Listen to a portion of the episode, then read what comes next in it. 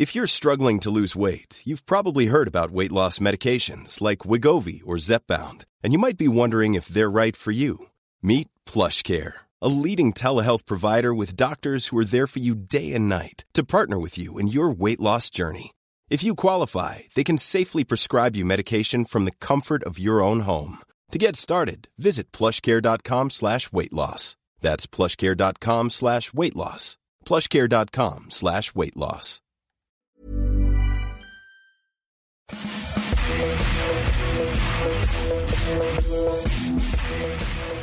Bonjour, je suis Maxime Dupuis, bienvenue dans le FC Stream Team. La semaine dernière, avec Martin, mais chacun de notre côté parce qu'on ne vit pas ensemble, on a vécu une expérience étrange. Écoutez le FC Stream Team. Pour des raisons d'agenda, on avait laissé les rênes à deux éminents membres de la rédaction d'Eurosport, Julien Pereira et Adrien Yo. Du coup, on a eu envie de débriefer leurs prestations et revenir sur quelques points qu'on a envie d'éclairer avec vous. Déjà, il est essentiel de dire que ce fut une émission de haute tenue, avec une actualité grave et deux journalistes au niveau des enjeux, parce que moins portés sur la gaudriole que vos deux habituels serviteurs. Néanmoins, nous avons eu envie de revenir sur deux ou trois moments clés de cette émission qui, pour citer un certain Glenn Cellier que certains connaissent, nous ont fait tiquer. Alors le premier, il est arrivé tôt, dès l'intro. Bah ouais, on, on voit bien qu'il y en a, ils se la coulent douce quoi. Il y en a, Ouais, ils se la coulent douce, douce. ils sont tranquilles, ils sont en vacances. Ils vont nous écouter euh, les, pieds, les doigts de pied en éventail. Euh, pour l'un, l'autre, il sera Le- peut-être euh, Le petit cocktail. le petit cocktail, voilà, euh, la belle vie Alors, quoi. Il y, en aura un, qui aura- il y en aura un qui aura sûrement un cocktail et l'autre, il aura sûrement un hamburger. Ah je ouais, dis pas un gros hamburger. Bon là les gars, euh, vous êtes sympas, mais vous êtes en train de dire qu'il y en a un qui mange et surtout qu'il l'autre boit. Et sans citer lequel, accusation d'alcoolisme de la part de Julien, vous êtes parti sans modération, faudra qu'on t'explique. Adrien, vous le connaissez, vous entendez son nom régulièrement, c'est notre réalisateur. Type smart, élancé, tendance BCBG, foulard sur le cou et mocassin sans chaussettes. Un mec propre sur lui et toujours dans le contrôle. Force tranquille en quelque sorte. Il fait toujours attention à ce qu'il dit, la preuve, deux fois dans l'émission la semaine dernière. C'est sûr que ce sera pas simple, mais moi je pense que Mauricio Pochettino, il en a entre guillemets plus rien à faire. Et si, le PSG fait un super match face au Real Madrid, on lui en voudra pas à Pochettino. On lui dira, il a pris, euh, il a posé ses, comme on dit, il a, fait ce qu'il fallait. Ah, choqué. ah, je suis choqué aussi. Alors deux fois, vous avez entendu, il était à deux doigts de basculer du côté obscur, de tomber dans le langage châtié, et là, à chaque fois, il s'est fait rattraper par son foulard. La belle famille écoute peut-être l'émission, il s'est dit, je vais pas aller là-dessus, je risque gros. Et la pirouette, elle est parfaite. Joli boulot d'équilibriste. Et Julien, dans tout ça, bah lui, Julien, c'est plus la roue libre. Euh, Il n'y a pas de mocassin, mais des gros sabots. Il avait commencé par une accusation d'alcoolisme. Il se dit qu'il serait bien de remettre une couche à la fin pour finir de nous décrédibiliser complètement, euh, Martin et moi. Euh, Merci de nous avoir écoutés. J'espère que on a, en tout cas, on a essayé hein, d'être à la hauteur de nos, de nos glorieux, j'allais dire de nos glorieux ancêtres. Ils C'est un peu ça. apprécieront. Il y en a un des deux qui a un ancêtre, mais on ne dira pas lequel.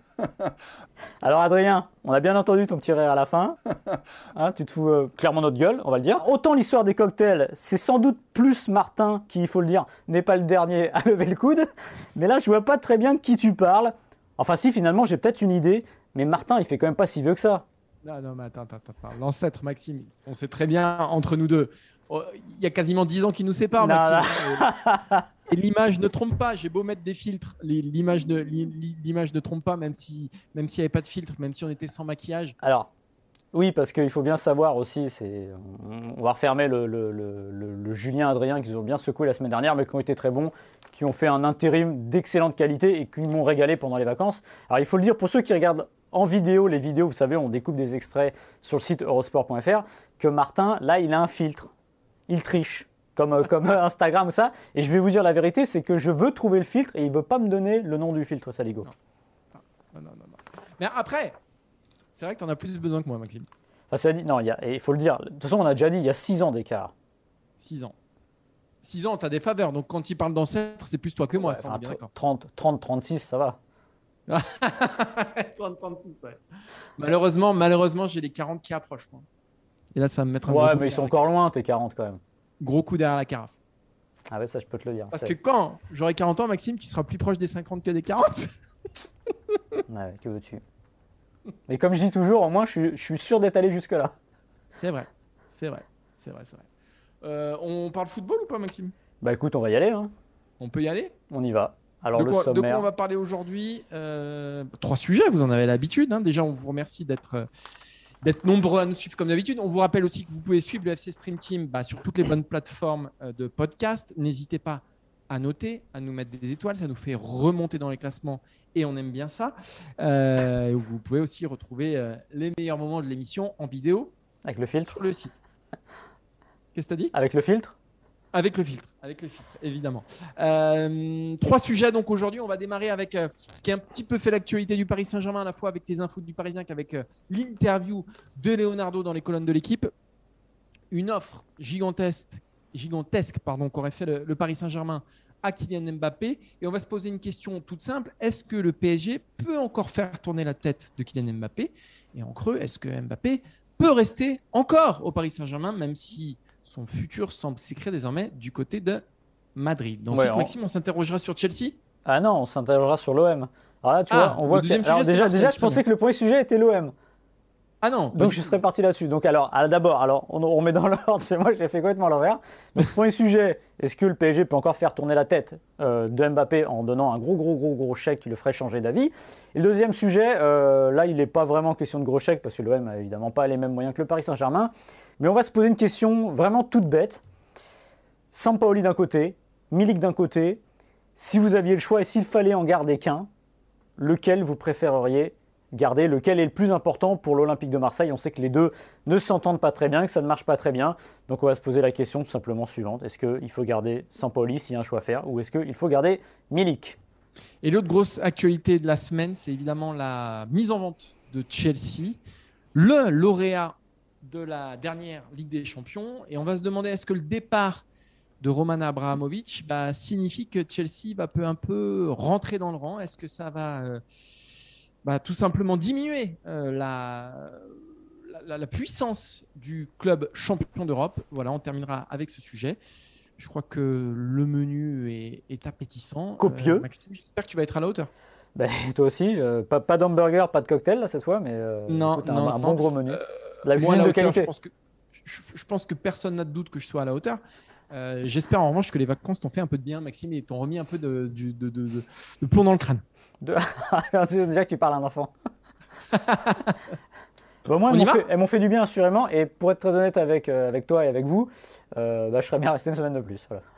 Euh, alors, et ça, c'est la différence entre toi et moi, alors que moi, je n'avais qu'une raison d'être, qu'une raison de vivre, c'est de retrouver le FC Stream Team, Maxime. J'en suis euh, certain. C'est ce qui nous différencie aussi, et ça se remarque aussi dans le travail de chacun. Parce que je peux te dire, et on remarquera à la fin de cette émission qu'à qu'à notre avis à tous, t'es pas revenu de vacances. Il faudrait, il faudrait faire ça, tu sais, à la fin. Mettre des notes euh, qua- qualifiées, mettre les notes, les étoiles. Le champagne des étoiles à la fin de l'année. euh, Bah, venez nous dire dans le... Alors, venez nous choper là sur Twitter notamment et venez nous dire qui est le meilleur des deux, voilà, tout simplement. allons- Allons-y. C'est parti. Mais attendez quand même la fin de l'émission parce que je pense que. Bah, vous verrez. ouais, bah vas-y, vas-y, vas-y. Bon, alors on y va. Euh, bah, Kylian. Mbappé et le Paris Saint-Germain, c'est le feuilleton de l'année, évidemment, vous le savez. Kylian Mbappé est en fin de contrat. Kylian Mbappé est libre de tout engagement depuis le 1er janvier. Kylian Mbappé, dans l'absolu, pourrait déjà avoir signé, enfin, entre guillemets, s'être mis d'accord avec le Real Madrid. Or, euh, c'est peut-être le cas, mais on ne le sait pas.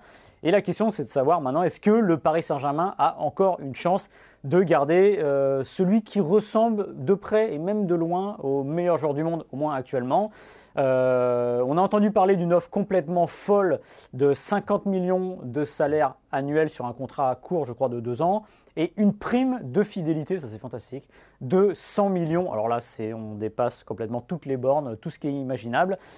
Leonardo, euh, qui n'avait plus parlé à l'équipe depuis très longtemps, a donné une longue interview au quotidien euh, jeudi et il a complètement dit le contraire. Il a dit non, non, on n'a pas proposé ça.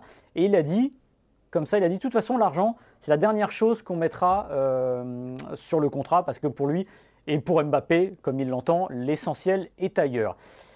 Mais quand même, il ne reste pas moins que l'argent, c'est toujours un élément qui compte. Donc, est-ce que, selon toi, Martin, une offre XXXXXL du Paris Saint-Germain pour Mbappé pourrait faire changer d'avis euh, l'attaquant du Paris Saint-Germain Non.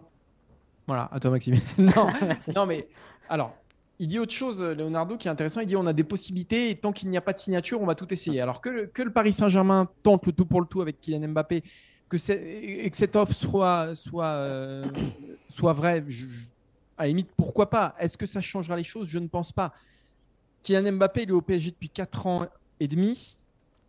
S'il avait voulu prolonger, je pense qu'il n'aurait pas attendu les 2, 3, 4 derniers mois de, de son contrat c'est pas une question de salaire, c'est pas une question de projet, c'est pas une question de place dans ce projet, c'est pas une question de marquer l'histoire du club, c'est pas une question d'ultra, de, supporters, c'est pas une question de, de, dépasser Cavani ou d'avoir une bonne image en France ou de soigner son image auprès de son pays, etc. Euh, non, pour moi, ce dont il est question dans ce dossier-là, c'est de plan de carrière prévu avant même, à mon avis, qu'il ne fasse carrière, Kylian Mbappé, c'est-à-dire qu'il s'est dit un jour, je jouerai au Real Madrid, c'est aussi, simple que ça il est question là de, de, rêve de gosse. Euh, en fait, on peut appliquer toute notre expertise journalistique, se nourrir de tout ce qui s'est passé sur tous les mercatos précédents depuis 10, 15, 20 ans, en tirer des conclusions, mais on ne peut pas les appliquer à Kylian Mbappé. C'est-à-dire ce qui fonctionne avec 99,99% des joueurs de cette planète, en particulier le salaire, les primes, ce qui constitue quand même à chaque fois l'argument principal, et eh ben ça ne fonctionne pas avec Kylian Mbappé. Ça ne marche pas avec lui. Parce qu'il est différent. Il est différent sur le terrain, mais il est différent aussi en dehors. Euh, son plan, ça a toujours été très clair. C'était Monaco, puis le meilleur club de France, puis le meilleur club du monde, ou en tout cas ce qu'il considère comme, comme euh, le meilleur club du monde. au moins. Voilà, exactement. Mais Leonardo, il a raison sur un point quand il dit euh, c'est pas une question d'argent, parce que Kylian a une valeur tellement importante que je pense qu'il est tranquille par rapport à ça. Je pense que ce que dit Leonardo là est très vrai, ce n'est pas une question d'argent, ce n'est plus une question d'argent. Je pense simplement que Mbappé ne conçoit pas sa carrière sans une aventure à l'étranger. Et plus qu'une aventure à l'étranger, c'est une, aventure au Real Madrid.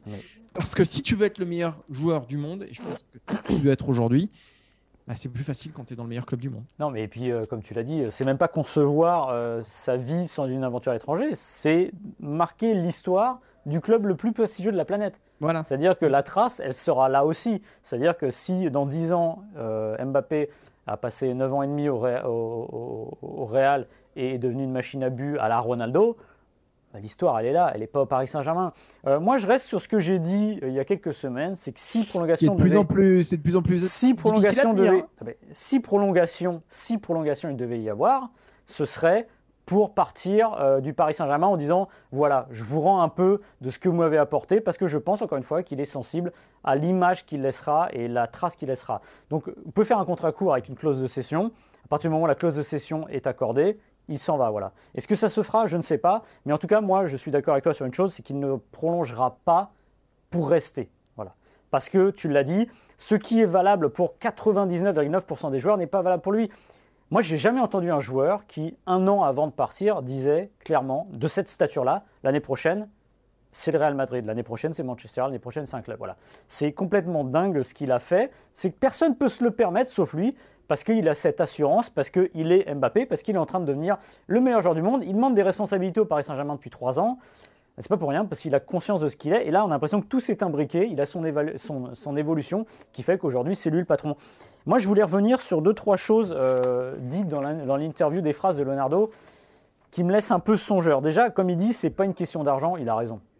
Parce que je pense que là, Enfin, je pense que. Mais à moi, à mon avis, le PSG peut lui filer la Tour Eiffel et renommer les Champs-Élysées, ça ne changera ben, rien. de toute façon, à quoi ça sert un moment Enfin, c'est alors on dit ça, les gens, il y a des gens qui veulent toujours en avoir plus, mais à un moment, si vous touchez 30 millions par an, euh, pendant 3, 4 ans, 5 ans, 6 ans, ça suffit pour vivre toute une vie. Donc je suis à peu près certain que ce n'est pas une prime de 100 millions qui le ferait rester, parce que ça aussi, ce serait une manière d'écorner une façon de son image. Voilà, il n'y a pas que ça. Voilà. Leonardo dit, euh, je pense que la dernière chose qu'on mettra dans le contrat, c'est euh, le montant. Là, il a complètement raison on a envie de le mettre dans les meilleures conditions pour qu'il devienne le meilleur joueur possible. Alors ça, j'ai envie de dire, mais pourquoi avoir attendu aujourd'hui pour dire ça? Moi, c'est ça qui me pose problème. Et je pense que dans la réflexion de Mbappé, il y a aussi ça. Euh, quand il explique euh, la relation, quand on arrive avec une équipe qui, avec peut-être le meilleur joueur de l'histoire, Neymar et lui, on peut se dire qui est premier, deuxième, troisième, etc. Il y a une harmonie, un respect entre eux et ça se construit ainsi. Là, j'ai envie de dire à Leonardo, tu sais, là, il faut dire que Mbappé, c'est lui le numéro un. Je pense qu'il y a un moment. Il, le dit, mais il dit que Messi, il est toujours. Ouais, voilà, c'est ça. Parce que c'est, mais ça a toujours été la politique du PSG. Quand il parle de Neymar dans cette même intervention, euh, intervention il dit oui, mais on lui a dit les choses quand ça n'allait pas. Est-ce qu'il défend pas assez? Euh, Si, si, il peut défendre, mais ça reste un attaquant. C'est toujours euh, le, le, en même temps. Voilà, ça c'est à la mode. C'est même si voilà. Et il y a un truc moi qui m'a marqué dans l'interview, c'est plus ça. Alors comment faire en sorte que ce soit, qu'il se sente le centre de la du, Paris Saint-Germain. Leonardo dit on ne l'a pas négligé, il y a un parcours et tu dois le comprendre, une réalité. Aujourd'hui, c'est le meilleur joueur du monde, il finit par le dire. Messi a toujours été à ce niveau, etc. Donc il est toujours en train de. Voilà. Il n'ose pas le dire complètement. Et ce qui me fait euh, tiquer, c'est le côté il y a un parcours. C'est-à-dire que il est en train de dire que ce que demande Mbappé, il ne pouvait pas vraiment lui apporter avant. Parce qu'il n'était pas certain. Bah oui, mais à un moment, il faut avoir une vision. Et la différence, là, je pense, entre Leonardo et Mbappé, c'est que l'un a une vision de ce qu'il est, de ce qu'il va devenir, et l'autre euh, qu'a laissé faire parce qu'à force d'empiler des stars, on en a mis une au-dessus de l'autre. On a toujours voulu ménager la chèvre et le chou. Et résultat, aujourd'hui, Mbappé, bah, il va partir. Et encore une fois, je ne dis pas, que ça aurait changé quelque chose. Voilà. voilà. Parce que Mbappé, il avait 5 ans. Et il faut le redire, ça ne va peut-être pas consoler les supporters du Paris Saint-Germain. Il est resté 5 ans au Paris Saint-Germain. Combien de jeunes joueurs aujourd'hui restent aussi longtemps dans un club quand on sait qu'ils sont destinés à partir à l'étranger? C'est terrible pour le championnat, c'est peut-être terrible pour le, Paris Saint-Germain, mais il faudra quand même retenir qu'il est resté 5 ans. Donc en effet, je pense que quoi que tentera le Paris Saint-Germain euh, et Leonardo, en tout cas au niveau de l'argent, ça ne changera pas grand-chose à l'avenir de, de Mbappé. Puis il y a un problème aussi, c'est que Mbappé, il voit aussi ce qui s'est passé avec, avec tous ses copains, avec Verratti, avec Marquinhos. Euh, même avec Thiago Silva, euh, tous ces mecs-là qui ont un moment où voulu quitter le Paris Saint-Germain euh, et qui n'ont jamais pu. Donc il sait très bien que s'il rempile, il sera, alors bien sûr, il sera dans un des meilleurs clubs du monde, il va gagner des titres, etc. Mais pour rejoindre le Real Madrid, ce sera beaucoup plus compliqué. Et il sait mieux que quiconque qu'il faut sans doute être en fin de contrat, comme le fut euh, Cavani ou Thiago Silva, pour pouvoir quitter le Paris Saint-Germain quand on a ce talent-là et quand le club compte encore sur vous. C'est différent évidemment quand le club ne compte plus sur vous, mais jusqu'à preuve du contraire, le Paris Saint-Germain compte un tout petit peu sur Kylian Mbappé. Donc aujourd'hui, il y a tous ces éléments qui nous font dire que l'issue elle est inéluctable et que c'est ce que je disais au début de, au début de ce sujet. Peu importe l'argent, le projet, le centre du projet, etc. À partir du moment où il veut aller à Madrid, à partir du moment où son contrat s'achève, hum. donc là, il y a la fenêtre de tir, elle est là, euh, elle ne sera pas dans. Euh, s'il prolonge, voilà, c'est.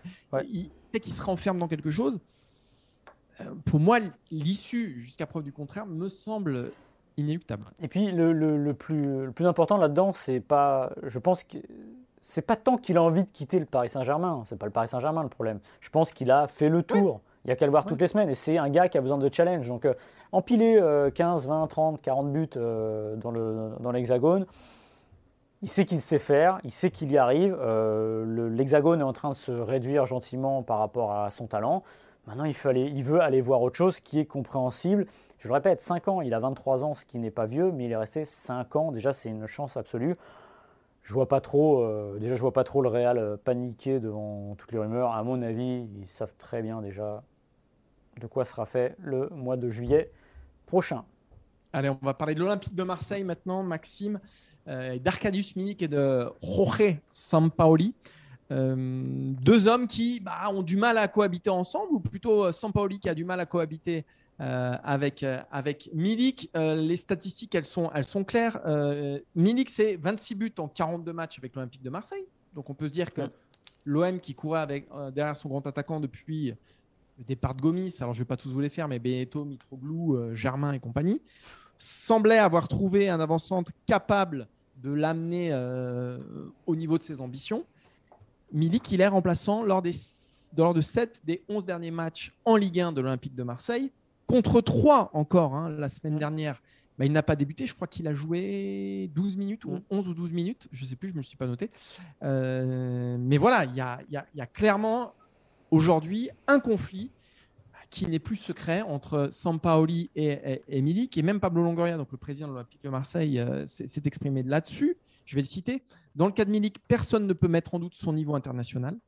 Ses statistiques parlent pour lui, mais après, c'est l'autorité du coach, les choix du coach. Donc aujourd'hui, Sampaoli estime euh, bah, que l'Olympique de, Marseille, n'a pas forcément besoin de Milik. Milik, vu son statut et vu ses stats et vu ce qu'il fait aussi du côté de l'Olympique de Marseille, il sait qu'il a un marché et il sait très bien que de toute façon, cette situation n'est pas tenable parce qu'après, ça va commencer à fragiliser euh, et, forcément, le standing des clubs qui vont s'intéresser à lui vont, baisser. Donc, lui, son objectif, si Sampaoli reste, bah, c'est de partir. Donc, la question qu'on s'est posée, elle est très simple. Et la question à laquelle je voudrais que tu répondes, Maxime, elle est très simple. Aujourd'hui, si Marseille doit choisir, est-ce qu'il faut choisir son entraîneur, Sampaoli, ou son grand attaquant, Arkadiusz Milik? Moi, j'ai toujours une, une sympathie certaine pour les avant-centres. Donc euh, voilà. Non, mais en fait, ce qui m'embête, c'est tu l'as résumé, il y a 26 buts en 42 matchs. Enfin, c'est pas anodin. C'est-à-dire que le type sait marquer des buts, le type peut en marquer. Et moi, ce qui m'embête avec euh, Sampaoli euh, et le cas finalement, c'est juste, c'est juste c'est le, gros arbre, gros arbre qui cache la forêt, parce qu'il y en a d'autres. C'est ça, c'est qu'il a réussi à se mettre à dos euh, Mandanda. Pourquoi? Parce qu'il n'a pas été clair. Alors évidemment, Mandanda, c'est un cas différent, c'est un gardien légendaire, c'est le joueur qui a plus joué avec l'Olympique de Marseille. Euh, il y aura possiblement une statue un jour quelque part, ou une tribune, ou j'en sais rien, ou quelque chose à son honneur, parce que c'est un joueur qui aura compté énormément euh, à l'Olympique de Marseille. Mais je pense que Sampaoli, alors peut-être qu'il a ce côté à ne pas s'embarrasser avec les sentiments, mais à un moment, je pense qu'il faut aussi, ça compte aussi la vie d'un groupe. Et il est assez clivant finalement dans le groupe. Et euh, la meilleure chose à faire, ce qu'a fait euh, Milik juste après Metz, quand il égalise de se retourner, qu'il dit en gros, moi je comprends pas, je cherche pas à comprendre, voilà. C'est terrible, je veux dire, à la fin du match, il a ça, on sent qu'il y a une rancœur. Et je pense qu'il n'est pas le seul à ressentir ça à l'Olympique de Marseille, parce que bah, c'est un club là, qui avance moins vite, qui a de la chance parce que ça n'avance pas euh, plus vite derrière. Qui est deuxième, c'est loin d'être un miracle, mais euh, heureusement qu'il n'y a pas une ou deux puissances qui va plus vite parce que sinon on se mettrait beaucoup plus en question le travail de Sampoli. Moi, ce qui m'embête, comme tu l'as dit, je le répète, c'est ces 26 buts. C'est-à-dire que n'est pas dans un, c'est pas Benedetto, c'est pas Mitroglou, c'est pas un type qui ne marque pas. C'est-à-dire que je ne comprends pas qu'on ne fasse pas, qu'on lui, il n'y a pas plus d'égards envers lui pour essayer de le faire marquer. Tu parlais du match à 3. Il y a certaines situations de match où je pense que peut-être qu'il peut être un poids, un poids mort, parce qu'il faut aller vite, des transitions rapides, euh, se donner de la vie, euh, sortir euh, le ballon rapidement, et là, il faut des gars qui aillent vite. Je pense que quand on joue à 3 ou à Metz, on peut se permettre d'avoir Milik comme point d'appui pour essayer d'avoir le ballon et d'aller de l'avant et de jouer sur lui, voilà, de jouer pour lui. Sampoli, il n'a pas vraiment envie de le faire. Ce qu'il y a, c'est que Sampoli aussi, on le voit pendant les matchs, il aime bien tenter des trucs, il change deux, trois fois de système, des fois il perd ses joueurs, mais il aime ça. Donc ce Milik finalement est un pion comme les autres dans ce système-là, et il n'a pas envie de le privilégier. Maintenant, pourquoi je le garderais lui plus que, que son police si j'avais à choisir? Ben, Simplement, c'est que vous regardez les. Tu as dit euh, Gomis, c'est le dernier attaquant qui a été très très marquant à l'Olympique de Marseille. Il euh, faut remonter 10 ans en arrière en fait. Depuis le temps, ça a été une blague absolue, la quête du grand attaquant. Pourquoi? Parce qu'un grand attaquant, ça coûte cher dans le football international. Et Milik, sur le papier, n'était pas destiné à arriver à l'Olympique de Marseille un jour. Il y a eu qui depuis? Tu as dit Mitroglou, Benedetto, Germain, etc. Euh, le seul qui avait la, dire la, la carrure et le talent sans en avoir l'habilité ou la régularité, c'est Balotelli évidemment. Le vrai, la vraie star, c'était lui. Mais sinon, il n'y a pas de stars qui viennent. Parce que euh, ça coûte trop cher pour l'OM et c'est très compliqué. Là, ils avaient fait un coup incroyable en récupérant Milik. Ça a marché, euh, au moins l'année dernière. Et ça marche quand même par petites touches maintenant. Mais n'empêche que ce qui m'embête, c'est que Sampoli n'essaye pas de faire en sorte que ça marche mieux. Et pour finir avec Sampoli, là, je vais être aussi un peu, un peu bête et méchant. Des très bons entraîneurs à l'Olympique de Marseille ces dix dernières années, il y en a eu quelques-uns. Il y a eu Bielsa, euh, il y a eu Villas-Boas, des joueurs, des entraîneurs aussi qu'on ne voyait pas venir. On dira ce qu'on veut de Garcia, mais quand il arrive, il a une cote importante aussi. Donc en gros, l'OM, c'est pas son plus gros problème, ça d'attirer des, entraîneurs. Son plus gros problème, c'est d'attirer des avancantes. Et encore une fois, si Sampoli réussissait un championnat complètement fou, avec une, identité bien, euh, bien, bien remarquée et remarquable de l'OM, je dirais peut-être pas pareil.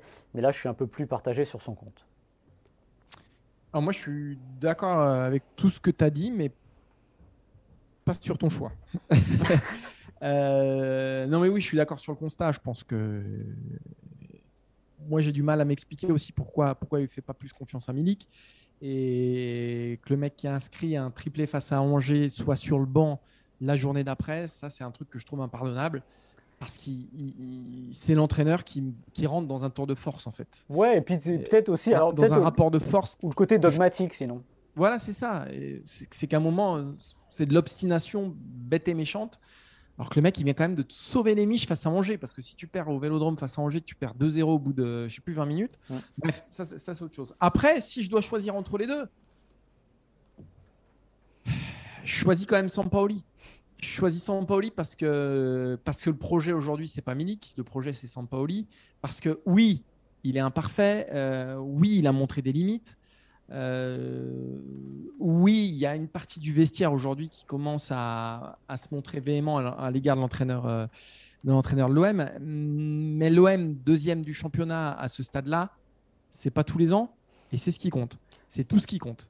C'est tout ce qui compte. Il incarne quand même quelque chose, Sampaoli. Il a le soutien du Vélodrome. Il a créé quelque chose à Marseille autour de lui. Euh, il a créé quand même une ferveur. Ok, il y a des limites. Ok, c'est sans doute moins évident que, euh, je sais pas, en fin de saison dernière, par exemple. Mais un entraîneur, c'est toujours plus important qu'un joueur. Et l'OM, surtout, a montré que sans Milik, il pouvait extrêmement bien s'en sortir. Euh, Qu'avec que l'idée de, de Sampaoli de mettre Payet à ce poste de faux avant-centre ou d'avant-centre, comme vous voulez, c'est peut-être pas l'idée la plus bête qui soit et que ça fonctionne bien comme ça. Donc, au final, aujourd'hui, qui est le plus euh, indispensable à l'OM Ça me semble être, par la force des choses, plus Sampaoli que Milik. Euh, maintenant, moi, je rêverais dans un monde idéal que, que, ces deux-là euh, parviennent à accorder leur violon, enfin, que surtout Sampaoli fasse un peu plus confiance à Milik. Mais là aussi, on ne peut pas donner totalement tort à, à Sampaoli. C'est quand il met Milik et Payet, euh, et ben, le rendement de Payet est nettement moins bon. On voit plus le même Payet et qu'aujourd'hui, le joueur le plus important de l'Olympique de Marseille, bah, ça reste quand même le Réunionnais, plus, que, plus que. Et moi, si on me demande de choisir entre Milik et Payet, bah, il n'y a pas photo. Donc, euh, donc, c'est pour toutes ces raisons-là. Après, je pense pas que le constat soit blanc ou noir. On est dans une voilà. euh, même moi, si on me demande aujourd'hui de choisir et de faire un choix franc euh, et sans retour, c'est pour ça que je pense en Paoli. Et moi, ce qui m'embête là-dedans, c'est que tu l'as dit, là, et Milik, ça marche pas, etc. Mais j'ai quand même cette impression, sûrement à tort, j'espère, que Sampaoli cherche pas à faire en sorte que ça marche mieux. En tout cas, ce que je vois. Mais ça serait quand même dans son intérêt. Oui, mais tu sais, des fois, il y a des choses qui dépassent. euh, Peut-être que ça passe. Je pense que le courant ne passe pas du tout entre les deux. Parce que Milik n'aurait pas sorti ça. Et que euh, ce qu'a dit Longoria euh, récemment là, sur le, le mercato, en disant personne ne peut garantir une position de- d'entraîneur, de, de titulaire, pardon. Ça, il a complètement raison, c'est toujours ridicule de demander ça. Euh, un remplaçant devient titulaire la semaine suivante, c'est l'avis du sportif. Bon, j'ai l'impression qu'il a un petit peu fait son deuil de, de Milik et qu'il voit bien que ça n'ira pas plus loin. Voilà. Mais c'est dommage parce que l'été prochain, euh, je ne sais pas quel Marseille risque de repartir dans une course. Ouais. euh, L'Olympique de Marseille repartira, terminera le championnat. Je ne sais pas à quelle place ça reste serré. Et vu que ça avance pas très vite, c'est compliqué à dire. Euh, bah, il faudra retrouver encore ce fameux attaquant qu'ils avaient trouvé. Encore une fois, moi je le répète, euh, ces dix dernières années, il y a des entraîneurs, voilà, Bielsa, euh, Villas-Boas, c'était presque trop par rapport au club sur le papier. On se disait, mais c'est, c'est quand même génial que ces mecs arrivent. Voilà, même sans Paoli au fond. Sans Paoli, il est entraîneur de la section de l'Argentine. Pour le coup, ça s'est pas très bien terminé non plus. Euh, c'est très bien, mais je pense qu'avoir Milik, c'était encore plus inespéré, euh, inespéré pour l'Olympique de Marseille. Et que Longoria est très très fort sur le marché transfert. Peut-être qu'il a déjà une piste, c'est peut-être pour ça qu'il commence à dire bon, bah Milik, écoute, ça marche pas, ça marche pas. Mais c'est dommage. Il y a, quand il y a même. ça aussi, c'est que moi je fais relativement Oui. confiance à Longoria pour, pour, pour trouver un, un attaquant. Après, voilà, tout va dépendre effectivement, mais quoi qu'il en soit, que l'Olympique de Marseille soit qualifié pour la Ligue des Champions ou qu'il ne le soit pas et qu'il soit à la recherche du podium l'an prochain, il faudra quelqu'un. Mais si, si Marseille se qualifie pour la Ligue des Champions euh, avec tout ce que ça débloque au niveau des, des comptes, sûr. avec un Longoria qui est, en tout cas, moi qui a ma pleine confiance pour trouver, euh, pour trouver le, le joueur idoine, je me fais pas trop de soucis pour trouver le, remplaçant de, de Milik, même si je- reste sur ce que je disais tout à l'heure. La meilleure solution étant que, ces deux-là accordent leur violon, mais a priori, on a atteint un point de non-retour là. Voilà, on a atteint un point de non-retour sur ce sujet aussi. on va donc passer au troisième où là il y a un vrai, vrai, vrai, vrai point de non-retour. On va vous résumer très rapidement. Euh, vous l'avez sans doute entendu cette semaine, euh, c'est difficile de passer à côté. Euh, c'est l'effet papillon, euh, l'effet domino, ce que vous voulez, puissance 1000 de, la tragédie qui se passe en Ukraine aujourd'hui. Euh, la Russie a attaqué l'Ukraine, l'Europe a commencé à geler les avoirs des, des- oligarques russes. L'Angleterre, enfin la Grande-Bretagne en fait autant. Et il se trouve qu'un certain Roman Abramovich n'a plus d'autre solution aujourd'hui que de vendre son club de Chelsea auquel il est depuis 20 ans maintenant pour deux Ligues des Champions, un club qui a changé de, trajectoire et de, de- de grandeur même, on va dire, puisque c'était un très bon club européen, mais qui n'arrivait pas à ses sommets, et qui a fait 20 années euh, de très très grande qualité. Et maintenant, la question, elle est simple. Chelsea va être vendu, un, à qui? Deux, combien? Et trois, pourquoi faire? Parce que la question est là, c'est-à-dire que Roman Abramovich a été le premier euh, milliardaire, on va dire, disruptif dans le monde du football avant les Qataris, les Saoudiens, les, Émirats du Golfe, à venir mettre énormément d'argent et de casser le marché à sa manière. Là, il s'en va. Euh, je ne sais pas s'il en reste 50 kilos sur le marché des comme lui. Et euh, Chelsea, si on voit un peu les possibles repreneurs, sont des gens un peu plus, on va dire, qui sont très riches, mais moins qu'Abramovich, et peut-être beaucoup, un peu plus, euh, va dire, euh, rationnels dans leur façon de voir les choses. Donc Martin, est-ce que toi tu es inquiet, entre guillemets, pour euh, Chelsea? Bah, ce qu'il faut bien comprendre, c'est qu'Abramovich, donc depuis 2003, il a quand même dépensé 2,34 milliards d'euros en indemnité de transfert et que donc au 21e siècle, personne n'a fait plus. C'est-à-dire que Chelsea est le club qui a le plus dépensé. Aujourd'hui, notre vision elle est un peu euh, déformée par ce qui se passe à City au Paris Saint-Germain. Mais si on doit euh, faire le bilan, si on doit se dire euh, aujourd'hui quels sont les, clubs qui, bah voilà, qui ont le plus dépensé, Chelsea au-dessus. Et même sur les dix dernières années, c'est-à-dire que pour moi, il y a, y a trois clubs qui ont, qui ont, pendant la crise Covid, qui ont pu continuer malgré tout, malgré tout ce qui se passait, c'est-à-dire euh, des stades vides, des recettes de, sponsoring qui, qui, qui s'écroulent, bah, qui ont pu quand même survivre grâce à la puissance de leur investisseur principal. C'est le Paris Saint-Germain, c'est Manchester City, mais c'est aussi Chelsea dont on parle un peu moins. Chelsea est quand même un club qui a claqué 113 millions d'euros sur Lukaku l'été dernier euh, en, en- en pleine pandémie. En 2020, c'est un club qui a dépensé 240 millions d'euros. En 2020, c'est-à-dire euh, au, au début de la crise euh, Covid, quand tout s'effondrait, Euh, notamment avec Kai Havertz, qui je crois était euh, cet été-là le, le plus gros investissement pour un club, pour un club, pour un club européen. Et il y avait Werner aussi. Donc voilà, il n'y avait pas que Paris et City, il y avait aussi Chelsea. Et on l'a un petit peu oublié. À la différence quand même, on va pas mettre les trois sur le même euh, euh, sur la même ligne. À la différence que Chelsea vend quand même beaucoup plus que que que que, Que Paris Saint-Germain. Avec Hazard, avec Tammy Abraham. Bon, ça, ça, ça, permet de différencier les choses. Et aujourd'hui, quand on, quand on regarde les potentiels repreneurs, donc on a euh, un homme d'affaires suisse, Hans-Jörg Wyss, alors je ne sais pas comment on prononce, Hans-Jörg voilà, exactement. Euh, un homme d'affaires suisse, mais qui parle, lui, de reprendre le club avec un consortium de 6 à 7 investisseurs. Donc, il a besoin de par- partenaires. Euh, on a parlé un moment de Jim Radcliffe, donc le, patron d'Ineos, même si depuis, il a, il a contredit ces informations-là. Patron d'Ineos, on voit ce qu'il fait à Nice. hein. On est loin d'être dans euh, l'argent à tout va, dépensé sans compter. On est dans, dans quelque chose, tu le disais très bien tout à l'heure, de plus rationnel. Et enfin, on a Todd Burley, un milliardaire américain, copropriétaire de l'équipe de baseball des, des Los Angeles Do- Dodgers. Donc, on est dans des repreneurs plus rationnels, comme tu disais. Euh, le problème, c'est que ceux qui peuvent dépenser sans compter, ceux qui sont à la tête de club euh, aujourd'hui qui ne qui regardent pas euh, le, montant d'échecs, euh, donc on parle des Saoudiens, des Qataris, ils ont tous trouvé des clubs. Le- les derniers, c'était à, à Newcastle. Qu'aujourd'hui, un oligarque russe, bah, c'est absolument impensable. Donc, on est peut-être au bout de cette logique-là et on est euh, dans des fortunes européennes ou américaines. Et aujourd'hui, quelle grande fortune européenne ou américaine investit à perte comme les fortunes qataris, saoudiennes, etc. Bah, Il n'y en a pas. Et c'est pour ça que ça peut être un vrai séisme dans le rapport de force. Alors, bien sûr, en Angleterre, mais aussi en Europe. Euh, parce qu'il n'y a que trois clubs hein, ces dix dernières années qui ont gagné plus d'une Ligue des Champions c'est Chelsea, le Bayern et le Real Madrid. Chelsea, comment ils ont fait ça? Grâce à Abramovich. Donc je ne sais pas s'ils vont rentrer dans le rang parce qu'on ne sait pas encore euh, qui, qui va reprendre, qui va reprendre tout ça. Mais ce qui est certain, c'est qu'on va avoir euh, Chelsea qui va rentrer dans une nouvelle ère, dans une nouvelle logique surtout. Euh, c'est- plus un club qui va, qui va fonctionner à fond perdu. Quoi. Alors, pour vous donner une idée un peu, Wyss, il, est, il a une fortune évaluée à 5 milliards. Euh, la fortune d'Abramovich est 15. Voilà. Et, Ouais. et voilà, ça vous donne un peu une idée. euh, voilà. Et alors, et autre chose pour. de- alors déjà, Wyss. Alors apparemment, peut-être que Wyss et Boeli pourraient se mettre ensemble dans le consortium. Mais ce qui est intéressant, c'est qu'il faut regarder leur profil d'investisseur. Tu as dit, c'était lui un Suisse, mais qui vit aux États-Unis, et Boeli est un Américain. Euh, Wyss, on dit de lui que c'est un philanthrope déjà. Donc c'est quelqu'un qui est peut-être pas dans la dépense. Enfin, il dépense pour une cause et il donne beaucoup d'argent au Parti démocrate.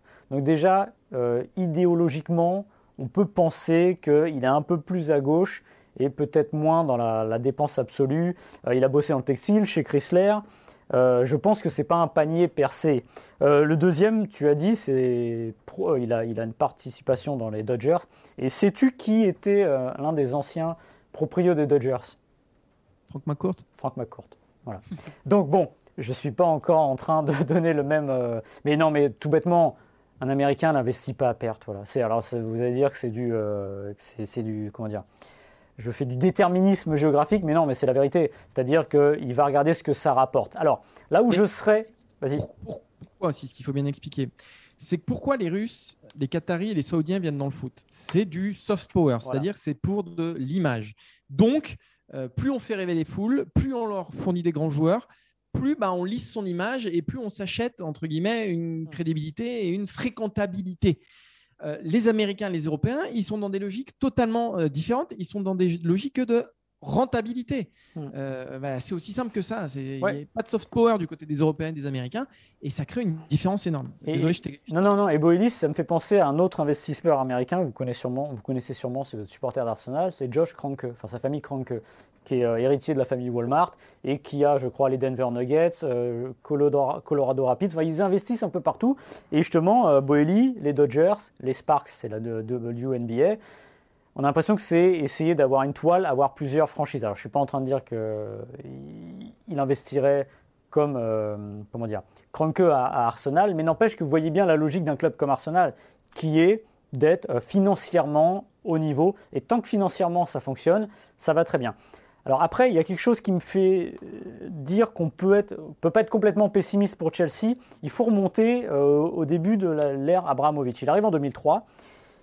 Et pour ceux qui s'en souviennent, pendant 6-7 ans, c'est vraiment, euh, on parle aujourd'hui du PSG, on se plaint du PSG, on peut se plaindre de City, mais à l'époque c'est eux. C'est-à-dire qu'ils mettent des sommes folles. Alors c'est plus les mêmes sommes, mais souvenez-vous du départ de Drogba à Chelsea, c'est je crois 32 millions ou 37 millions. C'est le plus gros transfert pour l'OM à l'époque. Et c'est une somme sur laquelle on se dit, oh, on peut pas refuser. Parce qu'en plus, Drogba n'est pas une immense star à l'époque. Et Chelsea investissait sur ces, immen- ces immenses, euh, va dire, euh, prospects. Enfin, c'est plus que des prospects, mais des joueurs en devenir. Et ils n'hésitaient pas à lâcher la thune sur ces joueurs-là pour faire une équipe qui euh, tenait la route et qui est même allée en finale de Ligue des Champions en 2008 et qui faisait les demi-finales avant.